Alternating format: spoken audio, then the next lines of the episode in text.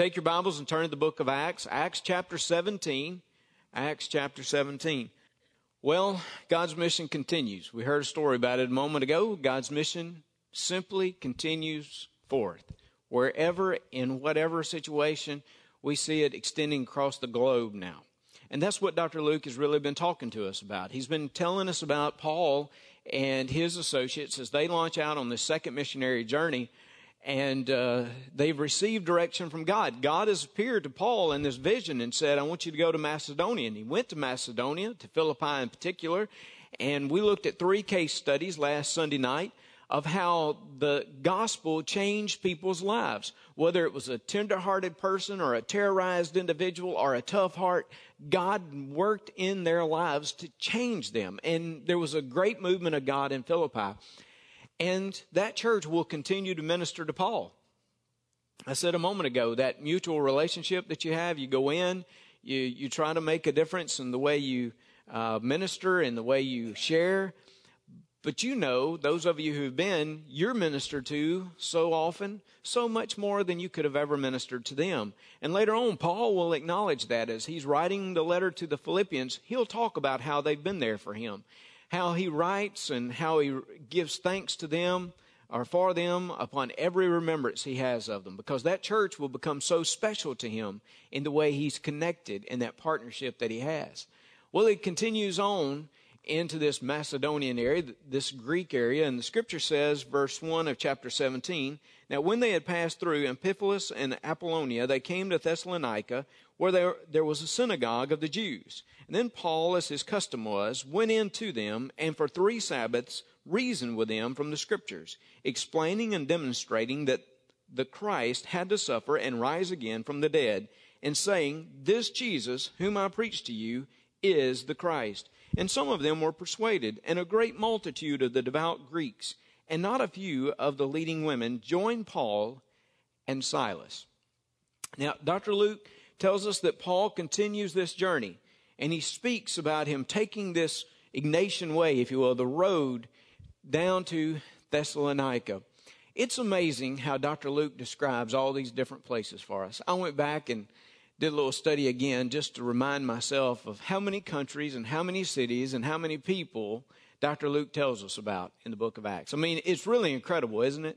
Dr. Luke, the historian, as he, Dr. Luke, the, the one who tells us how the gospel advances, he speaks about three, uh, about 30 different countries, 50 different cities. He talks about around 100 people, 60 of which are exclusive to the book of Acts. In other words, you don't find their names anywhere else. And he does it with this thoroughness. He does it with this authenticity. He does it to remind us that the gospel did not end with the resurrection. The gospel did not end with the ascension, but the gospel kept making a difference in people's lives wherever it found root. And he has shown us this. And even in verse 1, as he is going down to Thessalonica, we're reminded of this gospel's movement that there is nothing that can stop the good news of Christ. There have been challenges. There have been challenges. Political challenges. There have been geographical challenges. There have been racial challenges. There have been spiritual challenges. And yet, every one of the barriers have been overcome by the power of the gospel. It kept going. It just kept going.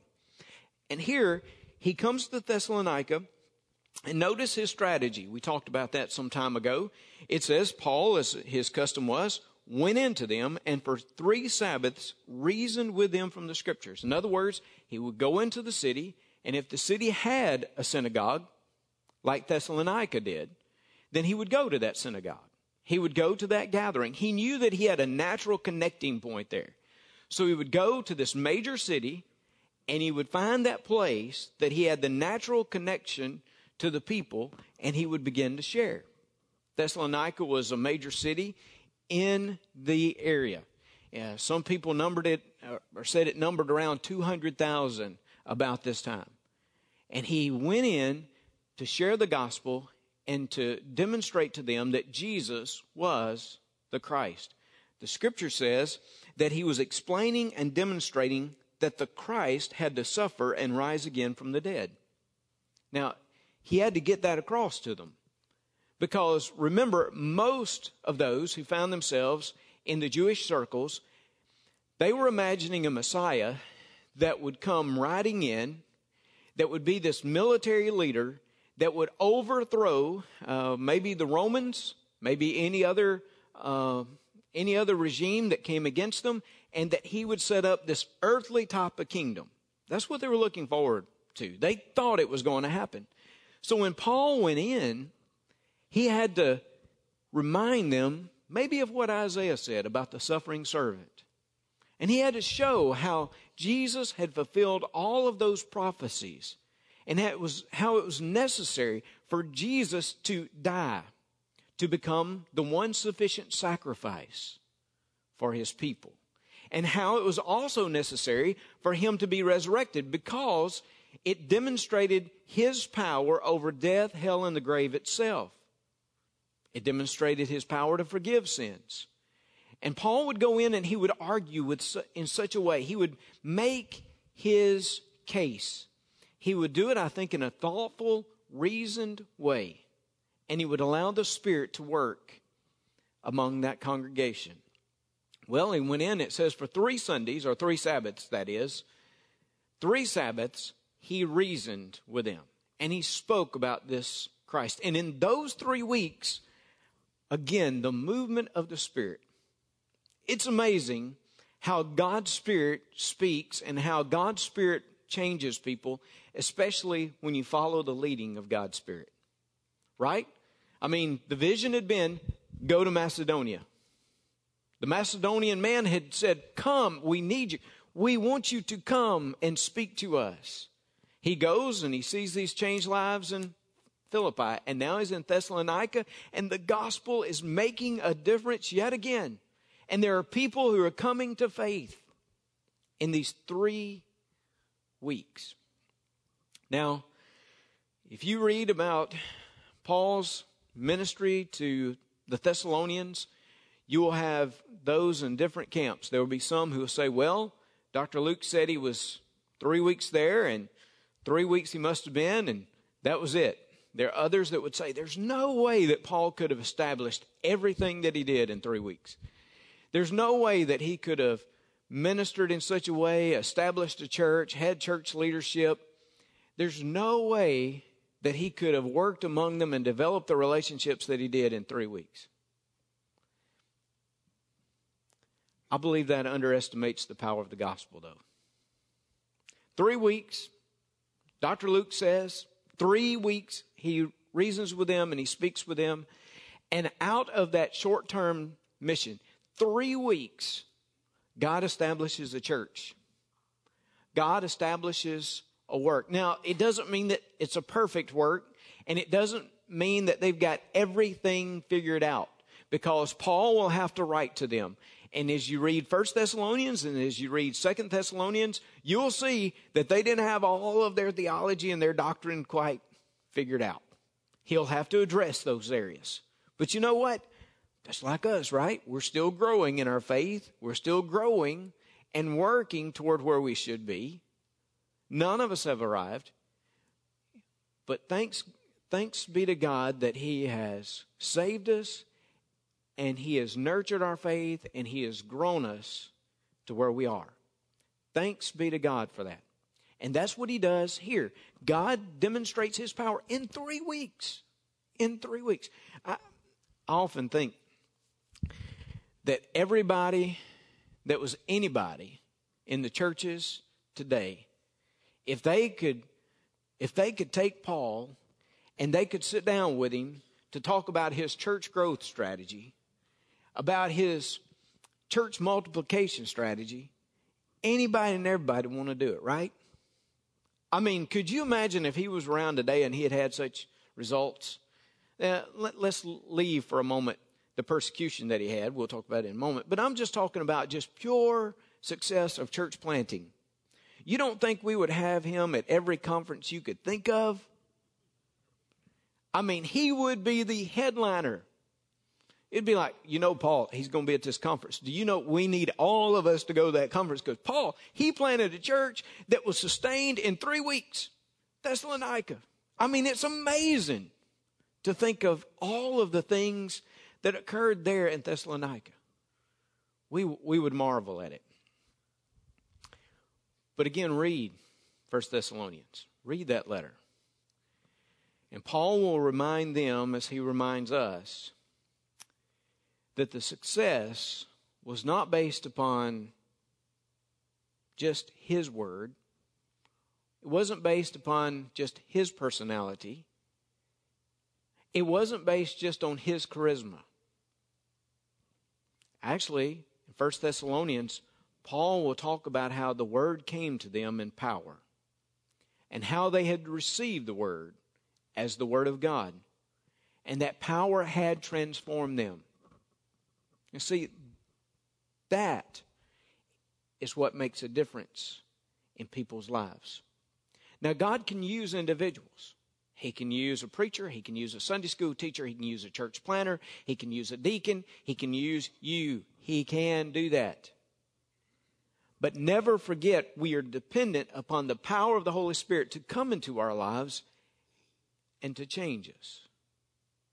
And for us as a church, you think about now, it's been uh, almost 90 years. I think next year we will have our 90th celebration at Temple Baptist Church. Uh, we'll gather together, we'll celebrate, and rightly we should. We'll hear Dwight talk about those founding days and what it was like back then. It'd be a wonderful thing for us to hear. And yes, there were people that made a difference in the organization of this church. And through the years, there's been individuals who've made a difference. I never diminished the, the work and the contributions others have made.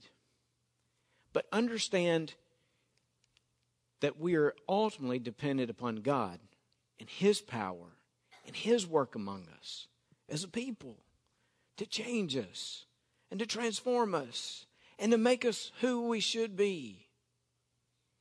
You see, He preached, He reasoned for three weeks. And God's power was evident in His ministry and His life. And God's word went forth, and there were those who came and accepted Christ. Well, as I pointed out before, not everybody, though, is a fan of the gospel. In the post Christian, the PC world we live in, which is really a post Christian world now, especially in our country, I think, we recognize that the gospel is not already or not always received well. It says in verse 5 But the Jews who were not persuaded, becoming envious, took some of the evil men from the marketplace and gathering a mob, set all the city in an uproar and attacked the house of Jason and sought to bring them out to the people. But when they did find, not find them, they dragged Jason and some brethren to the rulers of the city, crying out, These have turned the world upside down. These who have turned the world upside down have come here too. Jason has harbored them, and these are all acting contrary to the decrees of Caesar, saying there is another king, Jesus. And they troubled the crowd and the rulers of the city when they heard these things. So when they had taken security from Jason and the rest, they let them go. So things began to change. People began to get uncomfortable. They began to describe the change as the world being turned upside down. It was as though things had just things had just been transformed. And they couldn't understand and they couldn't see. These Jews, Jewish people went and they stirred up others to come against the disciples. Let me just say to you, if only our ministry, if only our ministry could turn the world upside down in such a way. You know, here they come and they say, well, they're saying there's another king. Caesar's not king, but there's another king, the king who is Jesus. Remember, they make this same charge basically against Jesus himself. Remember? Treason. He's claiming to be some earthly king. And yet, we're reminded Jesus said that his kingdom was not of this world. He wasn't to become the next Caesar, he didn't have to be. You see, Jesus was already king above Caesar. And that's what the others could not simply understand because their minds were all caught up in earthly kingdoms and earthly powers. And, and, and if they're transforming things and they're talking about a king, surely he is threatening our, certainly he's threatening our very structure. Well, Jesus threatens our structure, but he threatens our structure within of how we respond to him and how we see ourselves. And yes, as that works itself out, guess what? Other structures do change in our community and in our life. But Jesus is not just simply about earthly kingdoms, He's about the spiritual kingdom. He is about making a difference in our lives that will play itself out here on this earth. It says they've turned the world upside down. You know, I am, of many things, a political junkie. I, I, I love to watch and read. I will tell you, though, for my own health, my own benefit, I just have to turn the television off sometimes. There you go. And Leslie is very proud of me when I do, by the way. But I, have always loved that kind of stuff, and I've always kind of somebody uh, when we were in Hungary had me like trying to name the states, and I could do all 50 states, kind of fill them in. And uh, they said, "Well, you're pretty good at that," or something to that effect. And I said, "You know the reason." is because I'm always trying to figure out the electoral college and if this is going to win. I, that's terrible. I know it's sad life. It is sad. It is sad. It is sad. Leslie says, This is no fun living with you. I'll just tell you. But I get caught up in all that kind of stuff sometimes. Think about it. Oh, if we can only change this and we can only change that. Now, yes, I do believe. We just celebrated the 4th of July and talked about our nation. I do believe we have a responsibility as, as citizens to vote and to participate God has given us such a great ability to do that. I mean, we should never take our freedom for granted, and we ought to participate in what's going on. But God has to constantly remind me that national revival and cultural change will not come through the political process. He will not. It's not going to happen. If your faith is in the Republican Party or the Democratic Party, your faith is misplaced. The only one that can turn the world upside down is Jesus Christ. And Christ is the one that has to work through us to make a difference. But what he's doing, he's not trying to just create another earthly kingdom. He is wanting to do something much more significant than that. He's wanting us to build his kingdom, one life at a time, one community at a time, one city at a time, one nation at a time, something that will spread across this globe. That's what Paul was doing. He was going in every city, every area that he could to take the gospel of Christ because it was so important. And yes, as we'll see, as we've already seen in the book of Acts, when God gets a hold of people's lives and the power is revealed, when change is made individually, it works itself out in the community and yes, even in the world itself. They come against they come against Paul. But the gospel has already been planted. And while he will be moved, just know the gospel, well, it found root in Thessalonica. As we know, the church was uh, formed, it was developed, people came to know Christ. Later on, Paul will write again in his letter, and he, he will say that the word of their example, the word of their faith, had gone out echoing, is the word that's used, echoing all throughout the Greek area, their faith and their trust over that ministry. Well, he moved on. It said that after they had uh, taken security, that's basically a bond from Jason and the rest. They let them go. And then the brethren immediately sent Paul and Silas away by night to Berea. When they arrived, they went into the synagogue of the Jews. Well, we expected that, right? Because the synagogue was there. These were more fair minded.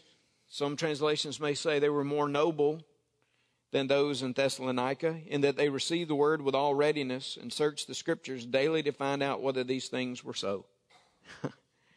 you got to love this congregation. It says they were more noble, more open minded to what he had to say. Now, that's a great attribute, being open minded. But, as Dr. Travis used to say, you should never be so open minded that your brain fall your brains fall out. They were open minded, but they evaluated everything according to the scripture. In other words, they weren't about to receive things that were outside the line of scripture. And they searched the scripture. That's the reason you see today even churches that are named Berea, and you think, why are they named Berea? They're not in a community called Berea. It is because those churches, maybe when they were formed, they wanted to be like this congregation in that they searched the scriptures. I'm afraid we're missing out on that part of testing and evaluating things today. We wonder why our country's kind of going in the direction. It's partly because our churches are going in this direction. Today, anything and everything passes as acceptable doctrinally. Today, there are so many that will say, even in our churches, well, you know, we got to be more open minded. That might have said that in Scripture then, but you know, now we got to be more progressive in our thinking. My friends, do you recognize how much pride is in that very thought? Some people will look, some of us sometimes, and say, how prideful is it to think that you're the only way that and by the way, I don't think I'm the only way as far as just being Baptist. I'm the only way because I've believed in Christ and followed him. That's the only way, right? I am the way, the truth, and the life. Well, how can you be so dogmatic about certain things and what it says? This is, I mean, that was written then, and you're so prideful. No, no, no, no. I'll tell you what pride is. Pride is elevating yourself above the Word of God and above what God has said to you in your life and determining for yourself what is right and wrong instead of listening to Him. That's pride. And here, they searched the Scriptures. They searched the Scriptures. I encourage you, whatever preacher you ever hear, whether it's this preacher or another preacher here at Temple, or it's a preacher on television, or it's a preacher at another church, you ought to search the scriptures. Test what is being said by the standard of God's word. It says, But as they searched, therefore many of them believed, and also not a few of the Greeks, prominent women as well as men. Notice this God is reaching men and women. Last week we talked about the different kinds of lines, and we talked about Lydia at Philippi. God's reaching men and women. He's reaching people of all socioeconomic levels. He's reaching different ones through the good news. Well, when the Jews from Thessalonica learned that the word of God was being preached by Paul at Berea, they came there also and stirred up the crowds. And immediately the brethren sent Paul away to go to the sea. But both Silas and Timothy remained there, and those who conducted Paul brought him to Athens. And receiving a command for Silas and Timothy to come to him with all speed, they departed. Just reminding me of this. Even when persecution comes, that barrier of persecution, and uh, trying to stop the gospel, we've seen it before in the book of Acts. What happens? God uses that for his good. They're trying to stamp out the gospel, get them gone, get them out of the town, run them out. That's fine. The gospel's already taken root. And now the missionary team will just move on, preaching the good news. God takes persecution and He uses it, He redeems it for His glory to simply keep the missionary team moving. It's a beautiful portrait of God's work, of His salvation, of His building churches, of His moving His mission and his gospel. It's a beautiful picture of how God continues to work. God keeps working in us too. And God continues to save people. How wonderful it was to see six this morning being baptized. God continues to do that in our families and in our church and our community, in the cities where we've sent send teams, in the missionary efforts that we're making overseas. God continues to work. And He continues to show His strength. Let's give Him praise and glory. Let's continue to lift up His work as we sense His gospel going forth in our community and beyond. Let's pray together. Father, thank you tonight for your word. Thank you for the blessing of it. And God, tonight we pray that wherever we are, in our workplace tomorrow, Lord, in our family tonight, maybe in our, Lord, trip to LA or trip overseas, God, I pray that wherever we are, that as we share your good news, that, Lord, it would make a difference in people's lives and it would turn people's lives upside down. Lord, placing you at the top and, Lord, us at the bottom. Father, we pray that we'd seek you and your priority and your purpose. Speak to us now. Help us to respond. Help us to reflect. In Jesus' name. Amen. Would you stand tonight? So we have this hymn of invitation. Maybe God wants you just to come and pray. Pray for somebody. Pray uh, with a minister. Maybe tonight you just need to commit yourself to a certain aspect of His work in your life. Would you just be obedient and come as He calls you? Let's let's sing.